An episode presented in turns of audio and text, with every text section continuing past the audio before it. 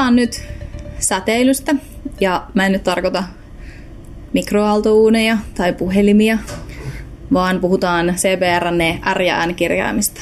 Kyllä, puhutaan ionisoivasta säteilystä. Joo. Eli R ja N, mitä ne oli vielä?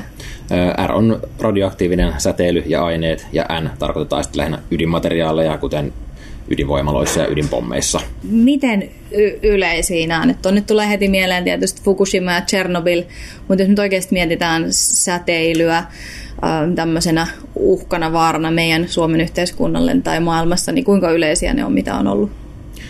No sinänsä säteilyhän on, on tosi yleistä, että siis Suomen maaperästä, kalliosta ää, koko ajan haihtuu raadonkaasua, joka, joka on siis radioaktiivista, eli siitä me saadaan koko ajan hieman säteilyä. Sitten aina joka kerta, kun meistä otetaan vaikka hammasröntgenkuva tai keuhkoröntgenkuva, niin me saadaan siinä mm.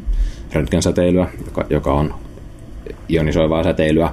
Ää, ja sitten avaruudesta tulee koko ajan taustasäteilyä, monenlaistakin säteilyä, jota esimerkiksi silloin, kun lennetään lentokoneessa tuolla kymmenessä kilsassa, niin saadaan huomattavasti suurempaa annosta kuin tällä hetkellä. Eli sinänsä, sinänsä itsessään tässäkin niin kuin pieninä annoksina, niin se on, on lähes merkityksetöntä tai, tai sillä on hyvin pieni merkitys, mutta mm. sitten kun mennään isompiin mm. asteittain isompia isompiin määriin, niin sitten sillä alkaa olla terveysvaikutuksia. Mm. Aika moni teollisuus itse asiassa käyttää ilmeisesti Kyllä. säteilyä Kyllä. ja lääketeollisuus ja lääketieteessäkin paljon. Onko sinulla esimerkkejä? Kyllä. Äh, sitä käytetään esimerkiksi äh, etäisyys- tai paksuusmittauksissa, sitten läpivalasussa käytetään gamma, gammasäteilyä, gamma, gammakameroita, esimerkiksi hitsaussaumojen ää, tutkimisessa. Mm. Sitten ihan semmoinen ihan joka kodin väline kuin palovarotin, niin siellä, siellä on, mm. on alfasäteilijää, jota käytetään sitten sen savun, savun havaitsemiseen myös pimeässä. Sitten just eri lääketieteellisiä instrumentteja steriloidaan gammasäteilyllä. Ja ja sitten myös lääketieteellisissä hoidoissa, paitsi diagnostiikassa röntgensäteilyä, mm. niin sitten käytetään radiojöödihoitoa ja isotoppitutkimuksia, niin, niin siinä käytetään hyödyksi mm. joko, joko niin kuin diagnostiikassa tai ihan hoidossa. Mm. Suomen mittakaavassa, jos nyt mietitään tosiaan uhkana, niin mikä, sun, mikä olisi ehkä todennäköistä tai mikä mahdollista? Et onnettomuudet? Äh, joo, siis kuten mainitsit just Fukushiman ja, ja tota, Chernobylin tässä aikaisemmin, niin tällainen tietysti suuri, suuri äh, ydinvoimalaonnettomuus, sen todennäköisyys on, on huomattavan matala, mutta sitten taas seuraukset voisivat olla todella, mm. todella laajat. Mutta sitten tämmöisiä pienempiä... Ja huomioiden maailman energiatilanne, niin tuskin me ollaan täysin heti irtoamassakaan ydinvoiman käytöstä. Joo, ei se varmaan ihan lähivuosina mm. tule häviämäänkään. Mm. Mutta sitten tosiaan näitä pienempiä säteilylähteitä, jos ollaan enemmän siellä R, R-asiassa, niin tota, niitä, kuten, kuten mainittu, niin käytetään teollisuudessa ja lääketieteessä mm. varsin yleisesti. Että näitä lähteitä on, säteilylähteitä on, on kyllä niin kuin liikkeellä mm. ja ja, Liikenteessäkin ja niin liikkuu vuosittain mm, kyllä. tuhansia. Mm. Kyllä, että et niihin liittyvät Suomessa onneksi nyt on säännöt on aika hyvin kohdallaan ja sääntöjen noudattaminen mm. on aika, aika korkealla tasolla, niin ei, ei ole tämmöisiä mm. onnettomuuksia tai mitään tahallisia juttujakaan mm. juuri, juurikaan tapahtunut. No miten sitten joku tämmöinen romumetalli tai just kierrätys tai Suomenkin tuodaan tai me tehdään yhteistyötä nykyään globaalisti, että, että saattaa päätyä toiselta puolelta maailmaa tavaraa tänne päin, niin, niin onko niistä riskiä meille? On se aina mahdollista, että sinänsä Suomi nyt ei ole sellainen varsinainen romumetallin vastaanottaja, että ne ei, ei hirveästi ainakaan mistään riskimaista nyt tuoda, tuoda sillä tavalla metallia, mutta on tietysti aina mahdollista, että jollain tavalla joutuisi sitten jonkun rahdin tai, tai yksittäisen ihmisen mm. tuomana niin Suomeen, Suomeen jotain säteilevää materiaalia. Mm. Ja sinänsä kyllä rajoilla valvotaan myös, siellä on myös niin kuin säteilyn valvontaverkko mm. tullin, tullin ja muun, muun niin kuin tavaraliikkeen niin, aika hyvä. valvotaan sitä, että Suomessa on aika hyvä, hyvä säteilyn valvontaverkko ja sitten, sitten tota, ää, aika pienetkin pitoisuudet sitten, jos, jos tota ilmateitse leviää, niin pystytään kyllä havaitsemaan. Hmm. No miten sitten tämä Litvinenko? Mistä siinä oli kyse? Joo, varmaan useimmat muistaa. Tämä tapahtui Lontoossa tuossa reilu kymmenen vuotta sitten. Litvinenko oli tämmöinen toisinajattelija tai, tai loikkari, joka, joka tota, niin, myrkytettiin sitten polonium alkuaineelle, joka on, on alfasäteilijä ja radioaktiivinen aine. Että hän, hän sitten nautti tällaista juomaa, missä oli sitä, siis ei siis tietämättään nautti, että hän sai sitten hiljalleen tämmöisen vähän niin kuin hiipivän säteilysairauden siitä, joka viivästyneesti tämä havaittiin, että tällaisesta oli kyse ja hän sitten menehtyi tähän säteilysairauteen. Hmm. Ja sitten tässä oli sekundäärikontaminaatiota tapahtuu, eli, eli siis hyvin, hyvin suuri joukko ihmisiä altistuu sitten myös tälle, tälle poloniumille, mutta niin pienissä määrissä, että siitä ei ole heille sitten terveydellistä haittaa, mutta että sitä alfasäteilyä pystyttiin osoittamaan tosi, tosi laajalta alueelta. No miten nyt, sä puhuit nyt, mainitsit tuon alfan, se vissiin aika harvinainen oikeastaan niin kuin no tämmöisenä no säteilylähteenä, mutta mahdollinen. Um, mutta mitä ylipäätään nyt tavallisen päivystyksen, ensihoidon, lääkärin tai hoitajan tarvitsisi tietää näistä? Joo, näistä säteilytyypeistä gamma on ehkä se yleisin ja, ja oleellisin. Ja siinä on kyse sähkömagneettisesta säteilystä ja se läpäisee varsin reippaasti eri, eri materiaaleja. Eli sen pysäyttääkseen niin tarvitsisi todennäköisesti hyvin paksun lyijy- tai metalli- tai betonisuojan, riippuen tietysti sen säteilyvoimakkuudesta, mutta, mutta se läpäisee yleisesti ottaen varsin, varsin mm. paljon materiaalia. Sitten näitä, näitä muita tyyppejä on sitten beta-säteily ja alfa-säteily. Näitä, jos näistä yleisimmistä puhutaan, niin beta-säteily on, on, on myös iholle, iholle haitallista, mutta ei harvemmin aiheuttaa semmoista koko kehon altistusta, mm. jos ulkoisesta altistuksesta puhutaan. Ja sitten alfa taas on, on semmoinen, että se, sen läpäisy tai etenemiskyky on hyvin huono. Mm. Että se pysähtyy ihan senteissä ilmassa tai pelkkä paperi levykin tai ihon, ihon Niin, että jos mulla on nyt tässä, tässä, on, tässä on nyt alfasäteilijä, niin, niin se ei tältäkään etäisyydeltä, se ei pääse siihen, että sun pitäisi nielasta tämä kynä. Että kyllä, se, kyllä. Että siinä se sisäinen altistus on se, se riski kuten tässä Litvinenkon tapauksessa oli. Että... Eli no miten nyt just tämä ulkoinen ja sisäinen altistus, että nyt jos ihminen on altistunut säteilylle, niin miten meidän pitää sitten vaikka ensihoidossa niin kuin huolestua siitä tai päivystyksessä, että milloin se potilas säteilee ja vaarantaa meidät? Juuri näin. Eli tässä on ihan, ihan oleellista erottaa se, että onko potilas altistunut säteilylle vai radioaktiiviselle materiaalille ja onko sen päällä vielä sitä ainetta.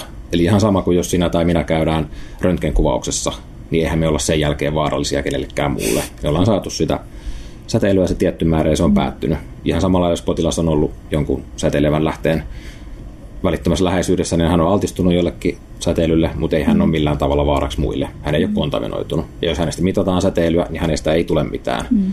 koska hän on ollut vain sen säteilyn vaikutuksilla alttiina. Mutta sen sijaan, jos hänen päälleen joutuu jotain nestemäistä tai kiinteätä ainetta, niin ja se siinä pysyy, niin silloin hän on riski sitten mm. muille. Toisaalta hänen niin kuin oma, oma ihoaltistus jatkuu ja hän on sitten vaarassa sille, että hän vie sen sitten hengitysteihinsä tai, tai suuhunsa, jolloin sitten se sama mm. ulkoinen altistus muuttuu sisäiseksi altistukseksi ja sitä kautta kestää paljon pidempään ja on, on niin paljon lähempänä vielä sitä ihmistä, eli vaarallisempaa. Ja sitten mm. toisaalta hän on myös sitten vaaraksi muille ihmisille, jotka on hänen lähellään, jos, jos se joutuu sitten heidän päälleen ja elimistöön se materiaali. Mutta silloin se, mikä siinä on oleellista, että hän, hänestä kun mitataan säteilymittarilla, niin hänestä tulee säteilyä. Mm. En, enemmän kuin mitä taustasäteily on siinä paikassa. No mikä nyt kun sä puhut säteilymittarista, niin millaisia niitä on ja mistä niitä saa? No, no yleisin on tämä gammasäteilymittari, sitten on erikseen beta- ja, ja alfasäteilyn mittarit, jotka ovat vähän harvinaisempia, jotka on enemmän just tätä kontaminaatiomittausta. Mutta toki pelastustoimella on niitä yleensä tai yleisesti ottaen saatavilla ja käytössä. Ja sitten toisaalta myös sairaaloissa sairaalafyysikot, missä, mitkä työskentelee säteilyn kanssa, niin heillä on sitten tätä mittauskapasiteettia. Mm. Ja tietenkin säteilyturvakeskuksella sitten hyvinkin kattavasti. Onko tavallisissa ensihoitoyksiköissä jotkut säteilymittarit yleensä ei, alueella? Ei, ei. Eikä, eikä kaikissa pelastusyksiköissäkään, että vähän alueesta riippuen, mutta se voi olla, että se on tietyissä eri, erityisyksiköissä vaan. Mm. Puhuitkin tavallaan, että se säteily voi olla semmoista, että se tulee jotenkin materiaalinen tähän niin kuin ihmisen päälle, mutta missä muodoissa se säteilevä aines voi, tai onko sitäkin kaikissa fysikaalisissa olomuodoissa? Kyllä, kyllä. Et se voi olla siis joku kiinteä kappale, ja se, se on siinä mielessä hyvä, että silloinhan se ei niin kuin pysy tai siirry mihinkään, että se on mm. vaan siinä, missä se kappale on. Mutta sitten se voi olla myös niin kuin jonain ihan hieno jakosana jauheana, kuten niin kuin suolan näköisenä tai jopa siis käytännössä ihan suolamaisena aiheena, suolana tai sitten se voi olla nestemäisenä ja on myös kaasumaisia. Mitä oireita siis aiheuttaa? Mitä se säteily tekee meidän elimistölle ja mitä siitä seuraa? No sillä on kahden, kahdenlaisia vaikutuksia, eli, eli toinen on se syöpäriskin kasvu, eli se aiheuttaa mutaatioita perimässä ja sitä kautta voi, voi sitten ajan mittaan saada aikaan syövän, mutta tietenkään se ei, se ei siinä tapahtumassa niin ilmene. Ja, ja sitten toisaalta toisaalta jos se annos, säteilyannos on riittävän suuri, niin se voi aiheuttaa joko paikallisen säteily vaurion tai sitten tämän yleistyneen säteilysairauden. Hmm. Eli se paikallinen on vähän niin kuin äh, kemiallinen palovamma tai... Kyllä, se on, se on ikään kuin, ehkä mihin sitä voisi verrata on tämmöinen aurinkopalovamma.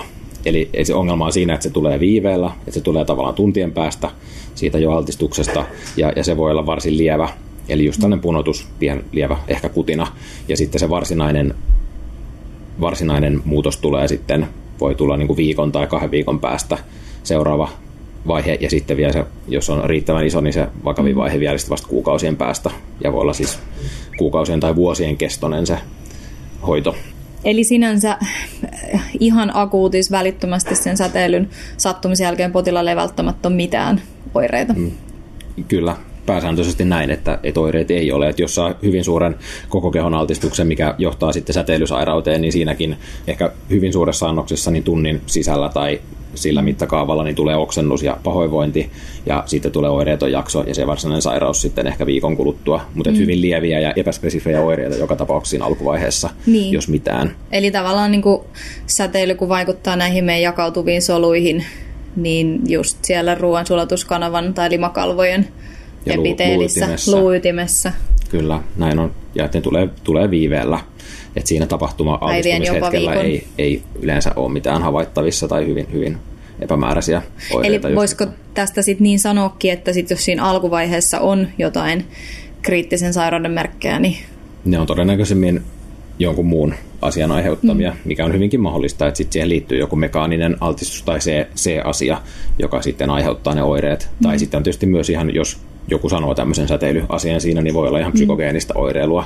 Ja tähän, tähän liittyykin se riski, että, että kun tämä on näin tämmöinen eksoottinen ja pelottava asia tämä säteily, niin jos, jos siitä jollain tavalla vihjataan tai, tai sanotaan sääneen, niin siinä on sitten riski, että esimerkiksi jossain mekaanisessa onnettomuudessa, niin jos siellä näkyy tämmöisiä varoitusmerkkejä, niin se voi johtaa sitten koko huomioon siihen ja potilaan ihan peruselintoimintahäiriöt tai, tai vammat jää hoitamatta tai niiden hoito viivästyy niin paljon, että, että siitä on potilaalle selvää haittaa. Niin, eli kuljetuksessa on joku suojattu säteilylähde, joka on säilynyt ihan ehjänä ja pysyy siellä ihan su- suojassa eikä säteile, mutta sitten sitä pelätessä niin Kyllä, kukaan ei uskalla lähestyä potilasta eikä hoitaa häntä. Joo. Ja ylipäänsäkin näin, että, että säteily, vammat tai säteilyaltistus ei vaadi mitään akuuttia hoitoa siinä välittömästi sen altistuksen aikana tai sen jälkeen, vaan, vaan jos potilas jotain hoitoa tarvii, niin sitten se on just näitä tavanomaisia vammoja, kunhan vaatteet riisutaan, hengitys on suojattu ja mm. tavalliset käsineet kädessä. Niin potilasta voi ja pitää hoitaa, jos hän vaatii kiireellistä hoitoa. Ja tietenkin siihen yhteyteen jossain jollain tavalla sen säteilymittauksen sitten jonkun mm. toimittamana no. No, onko nyt jotain vasta-aineita? Pääsääntöisesti ei, mutta tiettyihin yksittäisiin aineisiin on jotain kelatoivia tai, tai, tai muuten sito, sitovia tai poistumista nopeuttavia aineita olemassa. Niin, joilla pystyttäisiin estää sitten se altistus. Niin, tai lyhentämään tai lyhen... sitä. Kyllä. Ja sekin täytyy, silloin täytyy tietää just, että mistä aineesta on kyse. No miten nyt, jos sitten epäillään tämmöistä säteilytilannetta, niin jälleen kerran ketä sieltä sairaalasta, niin kuin sairaalassa päivystävä henkilöstö, niin kelle saa soittaa, mihin soittaa? Ää, potilaan hoitoon liittyvissä asioissa myrkytystietokeskus, mikä näissä monissa muissakin asioissa auttaa, ja sitten jos se on ihan puhtaasti säteilyyn niin kuin fyysi, fyysi, fyysisesti tai fysikaalisesti liittyvää, niin sitten joko sairaalafyysikko tai säteilyturvakeskus mm. tai molemmat. Suojautuminen. Mitä, mitä sä siitä sanoisit? Mikä siinä on tärkeää? Joo, no siis säteilyltä ei voi millään varsinaisesti välineellä suojautua, pois, pois lukien ehkä se, että se sisäinen altistus, että hengitys on suojattu, mm. niin ettei hengitettäviä aineita joudu sitten keuhkoihin, tai varsinkin ettei niellä mitään. Mutta sinänsä niin kuin gammasäteily, kuten sanottu, niin läpäisee hyvin, hyvin paljon materiaaleja, ja sekin, jos meillä on joku ohut kangaskalvo tuossa, niin se, ei se beta-säteilykään oikein siihen pysähdy. Ää, et oleellista on, siis jos on joku voimakas säteilylähde, niin täytyy pysyä etäällä siitä, ei ainakaan kosketa siihen. Ja, ja sitten jos on jotain mahdollisesti ilmassa olevaa ainetta, niin sitten suojataan se hengitys. Sinänsä, jos joudutaan olemaan jossain alueella, missä voi olla ilmassa leijuvaa esimerkiksi pöly, pölymäistä säteilevää materiaalia, niin silloin se tyvek asu tai joku muu, mikä sitten sinänsä ei suoja säteilyltä, mutta helpottaa sitä dekontaminaatiota, eli, eli omaa niin kuin sitten sen altistuksen lopettamista, kun sieltä alueelta poistuu. Joo, ja taas muistaa oikeassa järjestyksessä Kyllä, riisua sen sitten, niin ei siinä altista itseä. Miten tota niin, niin nyt siis, okei, okay, mutta ymmärrätkö mä oikein, että jos potilas on vaikka olisi ollutkin voimakkaan säteilylähteen vieressä ja itse altistunut sille, ja hänelle on ehkä jo alkanut kehittyä säteilysairaus, joka tuleekin vasta päivien kuluessa ilmi, um, niin hänet on nyt tuotu sairaalaan. Niin, ja vaikka hän olisi nyt sisäisestikin saanut sitä vähän jotain sitä voimakasta säteilypölyä sinne sisäänsä, mutta onko hän nyt vaarallinen terveydenhuoltohenkilöstölle, jos hänet on kuitenkin siellä asianmukaisesti dekontaminoitunut, eli huudettu ja poistettu vaatteet ja näin, että sitä pölyä tai semmoista aineesta ei enää ole sitä säteilevää lähdettä siinä potilaan ei ole vaarallinen, jos, jos puhdistaminen on tehty asianmukaisesti ja siihen kuuluu myös se, että se potilas sitten kontrolli mitataan, eli on säteily mitattu ja hänestä ei tule mitään kohonneita mm. säteilyarvoja ulos, niin silloin hänessä ei ole mitään enää päällä. Vaikka mm. se sisällä olisikin sitten jotain mm. nieltyä tai hengitettyä no miten ainetta, eri... niin hän ei ole vaaraksi sitten No miten eritteet? Ulospäin. Ö, on, on mahdollista, että potilaan hikeen, erittyistä, sylkeen, sillä tavalla, että siinä, sitä kautta ihan pinnalle voi uudestaan tulla, mutta nämä määrät on niin pieniä, että siitä ei pitäisi olla mitään semmoista mm. terveysvaaraa sitten ulkopuolisille. Joo.